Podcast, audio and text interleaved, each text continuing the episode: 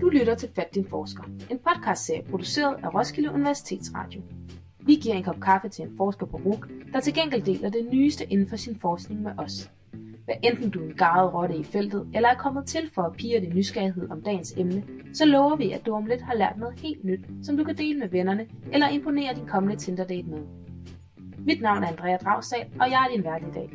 Dagens afsnit er produceret af Rasmus Pedersen og Julie Kofod, der er phd studerende på henholdsvis matematik og filosofi. De har talt med RUK-lektor Martin Nis, og han vil fortælle om sin forskning inden for fysikdidaktik og fysikkens historie. Vil du også gerne blive klogere på, hvad det indebærer, så lyt med nu. Hvad har du lavet i dag? I dag? Jamen i dag har jeg først øh, arbejdet på noget historisk, jeg er i gang med. Hvor jeg prøver at finde ud af, øh, hvordan man, en bestemt teori inden for fysik har udviklet sig. Øh, så jeg prøvet at sidde og forstå nogle argumenter fra en artikel fra 1926. Fordi jeg er lidt optaget af, af brugen af matematik i fysik. Øh, og så har jeg så fundet ud af, at i 1930'erne var der en stor diskussion omkring inden for en bestemt teori for, ja, det ved ikke, hvor afgørende det er, men altså gasser, øh, der kondenserer og bliver til væsker, for at prøve at forstå dem. Og der var en hel masse diskussion omkring matematisk stringens i forhold til en amerikansk fysiker, der kom med noget i 1937. Joseph Mayer hedder han. Øh, kom med en teori. Og så var der ret meget kritik af hans matematiske argumenter for, for ikke at være stringente nok, for simpelthen ikke at leve op til, til de matematiske regler, ikke? for hvornår man ja. kan gøre ting. Øh, og så er det jeg så interesseret i at, at, at kortlægge for lidt, lidt for at undersøge, hvad rollen af matematiske resonemanger i fysikforskning, øh, og forskellige opfattelser af det, ikke? hvor øh, matematisk korrekt skal man opføre sig. Normalt opfører fysikere sig ikke specielt matematisk korrekt øh, ifølge matematikerne, men fysikerne synes, det plejer at gå. Ikke? Men her er der altså en, en intern diskussion blandt fysikere om, om validiteten af de forskellige mm. matematiske Der er alligevel en grænse. Der er alligevel, præcis, der er alligevel en grænse, ikke? og han ja. overtrådte den så, ja. ifølge nogen, øh, ham der, mm. Joseph Mayer. Så, øh, så du prøver at undersøge den grænse? Ja, det kan du godt, det kan ja. du godt sige, ja. Øh, og han, var så, han, mente så, han mente så, at, at det var helt fint, det han gjorde, ikke? Der var også nogen, der mente, det var det ikke. Øh, mm grunden til, at jeg blev interesseret i det, er, at der opstår sådan en, en særlig underdisciplin af fysik, der hedder matematisk fysik, i 1960'erne og 70'erne, som netop bruger sådan nogle stringente matematiske metoder i forhold til fysik. Øh, og jeg var lidt interesseret i, hvad, hvad var det, der gjorde, at folk synes, der var det behov på det tidspunkt? Så hvilken indsigt får man ud af det, som er relevant i dag? det siger noget om matematiks rolle og, mat- og matematiske argumenters betydning i fysik. Øh, og det siger, og at der faktisk er forskellige opfattelser blandt fysikere af det. Matematik er jo et værktøj, som fysikere bruger hele tiden. Og hvis reglerne for, hvad man må gøre, ikke er klare. Så siger det noget så, om det værktøj, ikke? Altså, ja, ja. Om, og om det værktøj status. Ja. Øh, Ja, og når fysik bliver bedrevet på den måde, så siger det vel også noget om fysik. Ja. Om sådan grundlaget for videnskaben. Ja. Og helt klart, og der er to forskellige, eller flere opfattelser af, ikke? Hvor, hvor, hvor sikkert grundlag skal det være på, mm. fra et matematisk synspunkt. Er sådan nogle ting, jeg prøver at, at komme frem, drive frem, ikke? I, ved at undersøge det historisk. Interessant. Er det hovedsageligt fysikhistorie, du bedriver nu? Jeg vil sige, at min forskning det er 50-50, altså fysikhistorie og fysikkens didaktik. Og jeg laver sådan set begge dele og publicerer inden for begge felter. Men jeg har faktisk lige fået, fået optaget en artikel, hvor jeg bruger, hvad skal man sige, netop noget historisk til at kaste lys på, hvad det vil sige at løse problemer i fysik. Hvor der også var nogle forskellige opfattelser blandt forskellige fysikere. En, der hedder Enrico Fermi, og en, der hedder Arnold Sommerfeldt, har meget forskellige opfattelser af, hvad det vil sige at lave fysisk problemløsning. Øh, hvor Sommerfeld er sådan en meget matematisk stringent, at det er nogle problemer, som bliver stillet af øh, de fysiske teorier, som man så skal undersøge, og så se i hvilket omfang de passer på virkeligheden. Det kalder en teori først, fænomen i anden række, øh, versus Fermi, som er sådan meget fænomen først, Øh, og hvad for noget fysik kan man bringe i anvendelse på at forstå det problem? Så det er først altså fænomenet først og bag teori i anden omgang. Og det er jo også igen noget, som, og det mener jeg, det har relevans for fysikundervisning. Men man kan så også se, at, at rigtig mange af de opgaver, som man møder som studerende, er ret høj grad af den der sommerfeldsagtige variant, som starter i en anden teori, ikke? og undersøger et eller andet med det. Men der mener jeg så, at man kan, på baggrund af de to der i hvert fald, er der ligesom to forskellige øh, positioner i forhold til, hvad det vil sige at lave løse, hvad, hvad, hvad det vil sige at kunne løse fysikopgaver. Og jeg tror, de fleste fysikere vil sige, at ideelt set skal man kunne begge dele. Øh, men der er ikke rigtig nogen, der ligesom har, har sagt, at der er sådan et to forskellige opfattelser. Og det tænker jeg, det her det er noget, jeg har set i kraft af at kigge på det historisk, ikke? Øh, at det har sådan set implikationer for fysikundervisning, tænker jeg. Ja. Øh, man så der var også, overlap mellem de Der var overlap, ja, ja, præcis. Og man kan se, det der er ved at ske i, i de sidste 10 år i gymnasiet eller sådan noget, der har det været sådan, at fysik på A-niveau, der er faktisk langt de fleste af det der sommerfældsvariant, de opgaver, der bliver stillet til den skriftlige studentereksamen. Men der er en enkelt opgave, som er lidt mere af, af fermi karakter. Er det fordi, at man øh, opfatter øh, opgaver af Fermi-karakter som sværere opgaver, siden man kun stiller, altså, eller, eller lettere, når man stiller en, er det så fordi, nu skal I rigtig vise, at I kan? Øh, eller er der ikke sådan en skældende? Altså, jeg vil, det er faktisk det er et godt spørgsmål. Altså, jeg tror, man gerne vil teste det, som man kan teste med de der sommerfældsopgaver. Det er mest det, man gerne vil teste, om eleverne har lært i, i folkeskolen. Det, fordi det er pensum. Fordi det er pensum, ja, ja. kan du sige. Ikke? Men så vil man også gerne, altså det der sådan lidt er med færdigopgaven, det er jo, at man kan bringe fysik i anvendelse i forståelsen af omverdenen. Altså jeg forsker faktisk også i studerendes vanskeligheder med at løse nogle, nogle opgaver, som man finder ude i virkeligheden, og så bringe fysik i anvendelse i forhold til dem. Og der kan man se, at det kræver altså noget andet end de opgaver, som mere traditionelt folk mere traditionelt møder i, i lærebøger. Ikke? Man mm. kender sådan nogle opgaver med, hvis man har et eller andet kloster, triller ned, eller bevæger sig ned af en, et øh, skråplan, som har 25 grader med vandret, og den bevæger sig med acceleration 2 meter per sekund i anden, eller sådan noget. Hvad er gnidningskoefficienten? Mm. Altså en meget traditionel opgave, ikke? Og der kan man se, altså det min forskning tyder kraftigt på, at det kræver noget andet at kunne løse nogle, nogle det vi kalder uformaliserede opgaver her, som kunne være, hvis man kan løbe 100 meter på 10 sekunder, som jo er det man kan i øh, dem, der løber 100 meter løb, hvor højt kan man så hoppe i stangspring. Det kræver noget andet at kunne løse sådan en opgave, som jo ikke er, er formuleret i fysiktermer, men er, er formuleret i dagligdags sprog. Ikke? Øh, så, så det, hvordan vil man tilgå sådan en opgave nu bare? Jo, altså i den der opgave vil jeg tænke på, at, at det der i virkeligheden sker, er, at man får noget, det der hedder kinetisk energi. Når man løber hurtigt, så har man noget bevægelsesenergi, kinetisk energi, øh, og det kan man så at sige omdanne til potentiel energi. Og hvis man kigger på det, så kan man se, at øh, det bliver et eller andet, hvor man så cirka kan hoppe 5 meter. Så kommer så noget forskellige ting om, at man har et masse midtpunkt og sådan noget, øh, som gør så, at man kommer op på en 6 meters penge eller sådan noget. Øh, det svarer meget godt til det, der er verdensrekorden i stangspring, som er 6,14, tror jeg, meter, sidst jeg så. Vil du prøve at beskrive lidt med dine egne ord, hvad ordet didaktik egentlig dækker over? Jo, det kan jeg godt. Altså, det er jo det, det er forholdsvis bredt, men det handler i en eller anden forstand om fysikundervisning, altså nu er det fysikkens didaktik, ikke? Øh, hvad det er for nogle øh, mål og midler, der er i forhold til fysikundervisning. Hvorfor er det, folk skal lære fysikundervisning på forskellige niveauer? Øh, hvad, er det, hvad, hvad er formålet med det? Øh, og hvordan skal man egentlig gøre det på den, den mest hensigtsmæssige måde, vil jeg sige, kort fortalt fysikere vil sige, at, at øh, fysikere har en særlig tilgang til at løse problemer, og det kan man sådan set godt have noget godt ud af at lære og løse det, og, og kunne det. Og det er så et spørgsmål at beskrive, hvad det er præcis, man kan, hvis man har en fysisk problemløsningskompetence. Det kunne for eksempel være et spørgsmål, man stiller inden for fysikkens didaktik. Jeg tænkte, om vi skulle snakke lidt om dine, dine metoder, du bruger ja. til at få resultater i din forskning. Ja. Øh, fordi, også fordi, at det, det er vel forskelligt i din historie, dit historieben og dit didaktikben. Helt sikkert. Altså, så historie, det er jo altså, det klassiske med kilder, øh, som jeg jeg læser. Øh, dels, øh, som jeg nævnte før, ikke, så sidder jeg og kigger og læser nogle videnskabelige artikler, men jeg er så også på arkivbesøg, hvor store fysikere har testamenteret deres øh, brevudveksling og alt sådan noget.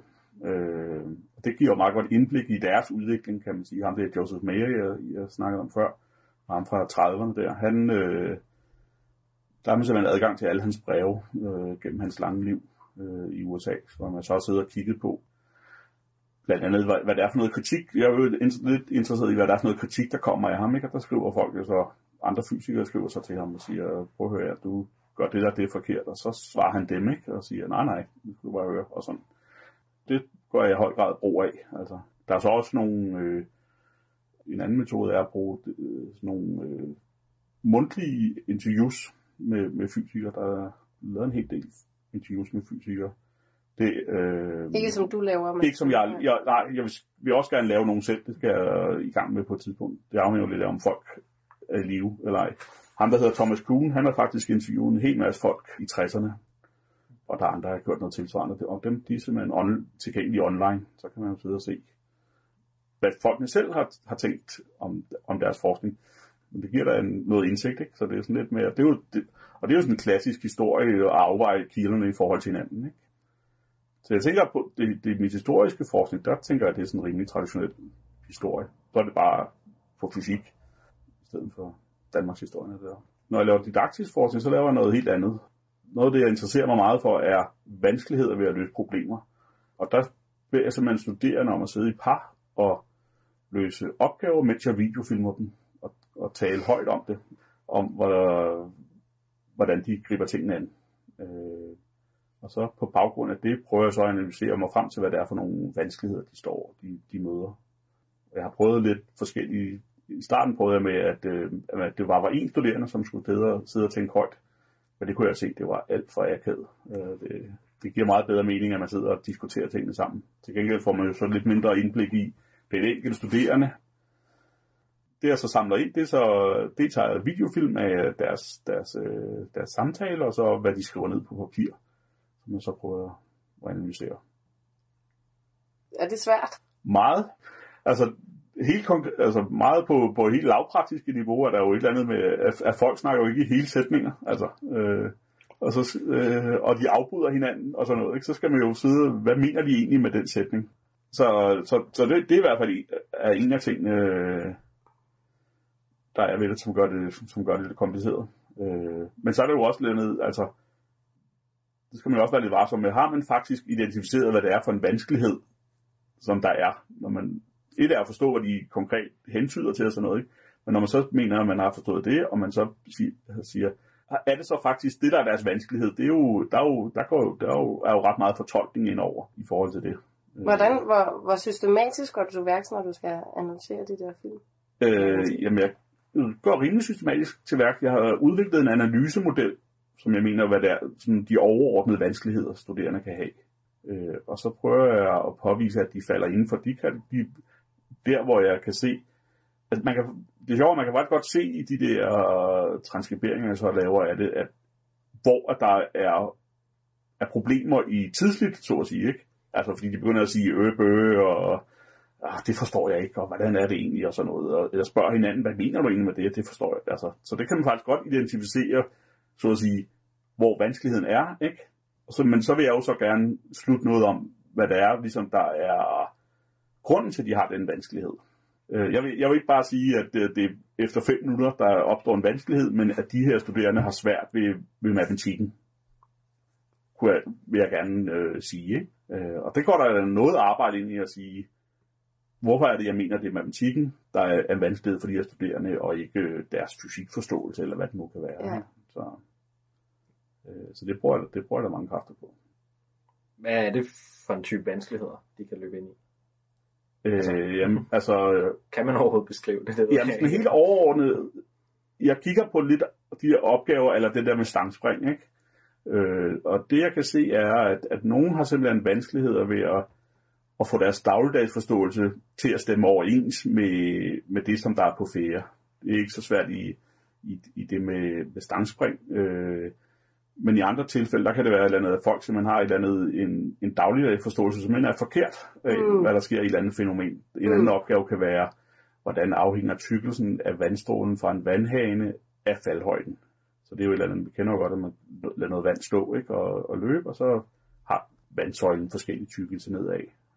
Og der er nogen, der mener, at den simpelthen bliver bredere, øh, vandstrålen, og det gør den ikke. Og det gør så, at de kommer aldrig i gang med at få bragt noget fysik i anvendelse. Så Sådan nogle ting kan man se, at de har svært ved. Noget andet, man kan se, er, jeg kan se, det er så, at der er nogen, der, har, der vælger, hvad skal man sige, den forkerte teori for det. Ja. Øh, for eksempel det med vandhanen, der mener de, at det, at det er noget med overfladespændingen, der har betydning. Eller at kan jeg, noget andet, jeg kan se, det er, at der er nogen, der snakker om, at det er, øh, fordi vandet bliver, i, bliver bremset ned af luftmodstanden, og sådan nogle ting, der gør det. Øh, og det gør så, at de kommer på gale veje ved at gøre det. De har, så de har svært ved at vælge den overordnede fysikteori, og, og jeg vil sige, at det var et klassisk mekanikproblem, det der i virkeligheden. Så er der andre, som så siger, jeg kan godt se, at det er et klassisk mekanikproblem, men som vælger en forkert formel. Og det er der faktisk ret mange, der gør i det der tilfælde. Det der, det der vandhaneproblem igen, som er det, jeg snakker om, ikke? Øh, der indgår ikke rigtig nogen tid, fordi det er sådan en, et, et statisk fænomen, men de vil gerne have en eller anden form for tid indover, fordi de formler, de kender, eller mest komfortable ved, er formuleret med noget tid. Og det gør så, at de får nogle problemer. Øh, at de simpelthen har svært ved at tilpasse formlerne til situationen. Øh, vælge de rigtige former, som er, eller fornuftige formler, ikke, øh, i situationen. Andre har så valgt, valgt, kan godt komme med en rigtig teori, kan godt vælge en rigtig formel, man er simpelthen bare svært ved at opstille matematisk udtryk for det, som er det, man skal gøre i det tilfælde der. Øh, Så vi har svært ved at lave en matematisering, kunne man kalde det, altså bringe matematik i anvendelse i forhold til det. Alt, de har alt den rigtige hverdagsforståelse og fysik baggrund og sådan noget, men er simpelthen bare svært ved matematikken. Øh, så det, er det er nogle af de, de kategorier, jeg overordnet set har, har identificeret. Øh, jeg forestiller mig, at der er også nogen, der har svært ved at fortolke tilbage fra matematikken til, til, øh, til virkeligheden, men det har jeg så ikke, endnu ikke kunne observere. Altså. Men måske kan man sige, at, at mange af de ting, der, som jeg beskriver her, det er faktisk ikke noget, som... Man ved ret meget om standardopgaver, som er den der med skråplanet. Øh, opgaver, Ja. en kloster ruller, ned, triller ned, øh, kører ned stadigvæk. Øh, der ved man ret meget om, hvad det er for nogle vanskeligheder, elever og studerende har ved at løse nogle opgaver øh, fra forskningen. Men der er nogle af de ting, mange af de ting, som jeg finder, i det, som jeg lige har nævnt der, ikke? Øh, det finder, man- genfinder man faktisk ikke der. Øh, så det, Men det er vel også, fordi det kommer fra noget, der allerede er formaliseret. Ja. Så det har ligesom, nogle af skridtene er taget. Eller hvad? Ja, for de studerende, ja, Ja. ja, præcis, i de der skråplansagtige opgaver der, ikke? Der er no- en, en masse af skridtene taget, faktisk. Så når man har, så har identificeret nogle af de der vanskeligheder, hvad, hvad får man ud af det? Ja, det er jo så det næste. Altså, øh, altså jeg tror, altså umiddelbart, øh, jeg tænker, man kan snakke med de studerende om det faktisk. Nogle af de vanskeligheder, man kan identificere. At, at, jeg tror faktisk, det hjælper lidt, at man fortæller de studerende, at der er de der skridt, man skal gennemgå, og man kan have svært ved de her ting, og det virker som om, du har svært ved det der i det her opgave. Det tror jeg faktisk hjælper dem lidt. Altså, jeg tror ikke, det er på nogen måde en mirakelkur. Altså, øh, men jeg tænker også, at man kan bruge det til at, at tilrettelægge nogle, et forløb, hvor man fokuserer netop på, på nogle af de vanskeligheder. Sådan så det, man ligesom laver nogle, stiller nogle opgaver, som træner lige netop det aspekt. Det kunne man... Ja, og det har jeg egentlig håb om at få lov til at gøre i gymnasiet på et tidspunkt, og lave et forløb, øh, hvor jeg kan hjælpe eleverne der med at løse netop de der, som jeg talte tidligere. Der er nogle enkelte opgaver på STX højniveau, hvor det er sådan nogle den type opgaver. Øh, og det kunne være interessant at prøve at se, om man ikke kunne lave et forløb, som understøttede det. Se om, hvis man underviser dem i specifik det, der kan afløse nogle, nogle vanskeligheder, om de så kommer til at kunne forstå det. Så de svar, du får, altså når, hvis du udgiver en artikel øh, ud fra en undersøgelse, dine svar er ikke, alle de studerende har problemer med det her. Nej, nej, nej, det er det ikke. Hvad er dine svar så? Min svar er, det her par studerende, de havde den type vanskeligheder.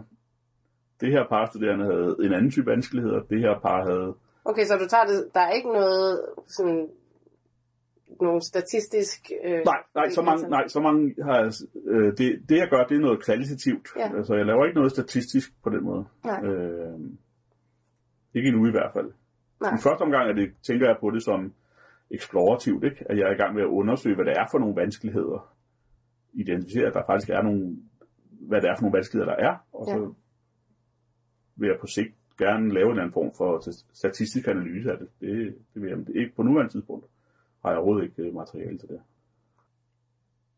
Er der nogen sådan, didaktikere andre steder, der har gjort noget lignende, som man kan sammenligne med, eller er det meget unikt, det du laver? Det er faktisk ret unikt. Altså, jeg vil sige, det med matematikproblemerne er der lidt flere, der er interesseret i. Altså matematikproblemerne i... I det historiske. Nej, nej, i, øh, også i problemløsningssammenhængen. Det, okay. det er der lidt mere fokus på øh, andre steder. Øh, men det med, med at regne, løse den her type opgaver, som jeg er interesseret i, det er der ikke så mange, der kigger på. Giver det noget, altså fordi nu sidder, som du også nævnte tidligere, nu sidder vi jo her øh, i bygning 27, sammen med andre fysikere og andre matematikere.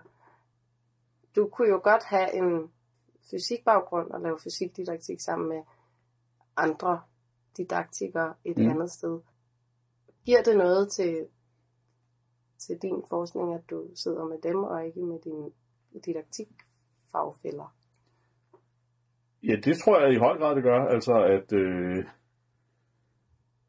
altså, dels er der jo, at, at, at, at jeg interagerer med nogle, nogle fysikere og hører deres synspunkter på fysikkens natur og hvad fysik kan. Sådan. Og jeg synes, vi er meget gode til her på, på stedet at diskutere, hvad fysik er øh, Mm. og hvad det kan. Øh, så det, der er hele tiden sådan en dialog med mine kolleger, tænker jeg. Det er så det ene aspekt. Ikke? Det andet aspekt er så, at jeg faktisk underviser i fysik.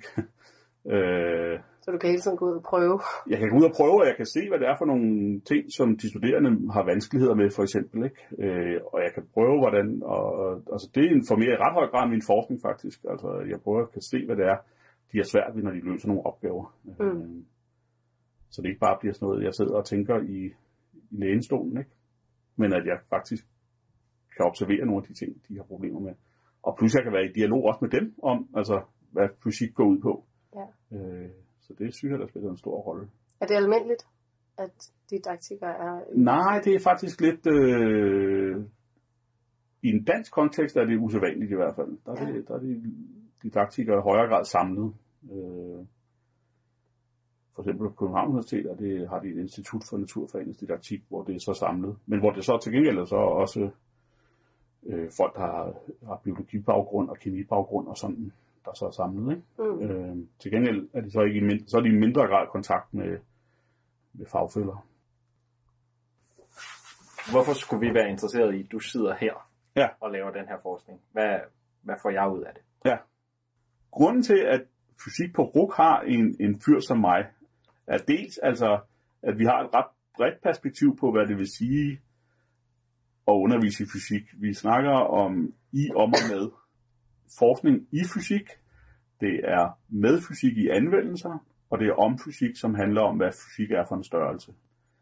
Og det afspejler sig i forhold til nogle af de projekter, som de studerende skal lave. Så man kan lave det, vi kalder et omprojekt, som handler om fysik som et øh, samfundsmæssigt, kulturelt og øh, historisk fænomen. Øh, og så har man så på et eller andet tidspunkt besluttet, at det ville være fornuftigt at have sådan en fysikdidaktiker, fysikhistoriker til at, at være med til øh, at, at kvalificere diskussionerne omkring det der øh, i forhold til projektarbejdet af, af den type projekter. Så vi vil gerne opfordre de studerende. Der er ikke noget krav om, de skal lave sådan en type projekt, men det er noget bestemt, de kan gøre. Ikke? De kan bestemt godt lave et, et historisk projekt eller et filosofisk projekt. Er det unikt for RUK, Det er det. at der er et om? der, ja, Ja. ja. Og som igen afspejler altså hvor en opfattelse af naturvidenskab som noget meget, altså et, bredt perspektiv på, hvad naturvidenskab er. Det var, hvad lektor i fysik på RUG, Martin Nis, havde at dele med os for denne gang. Vi håber, du nåede at lytte med til dagens afsnit, der er produceret af phd studerende Rasmus Pedersen og Julie Kofod. Mit navn er Andrea Dragstad. Tak fordi du lyttede med hos Roskilde Universitetsradio.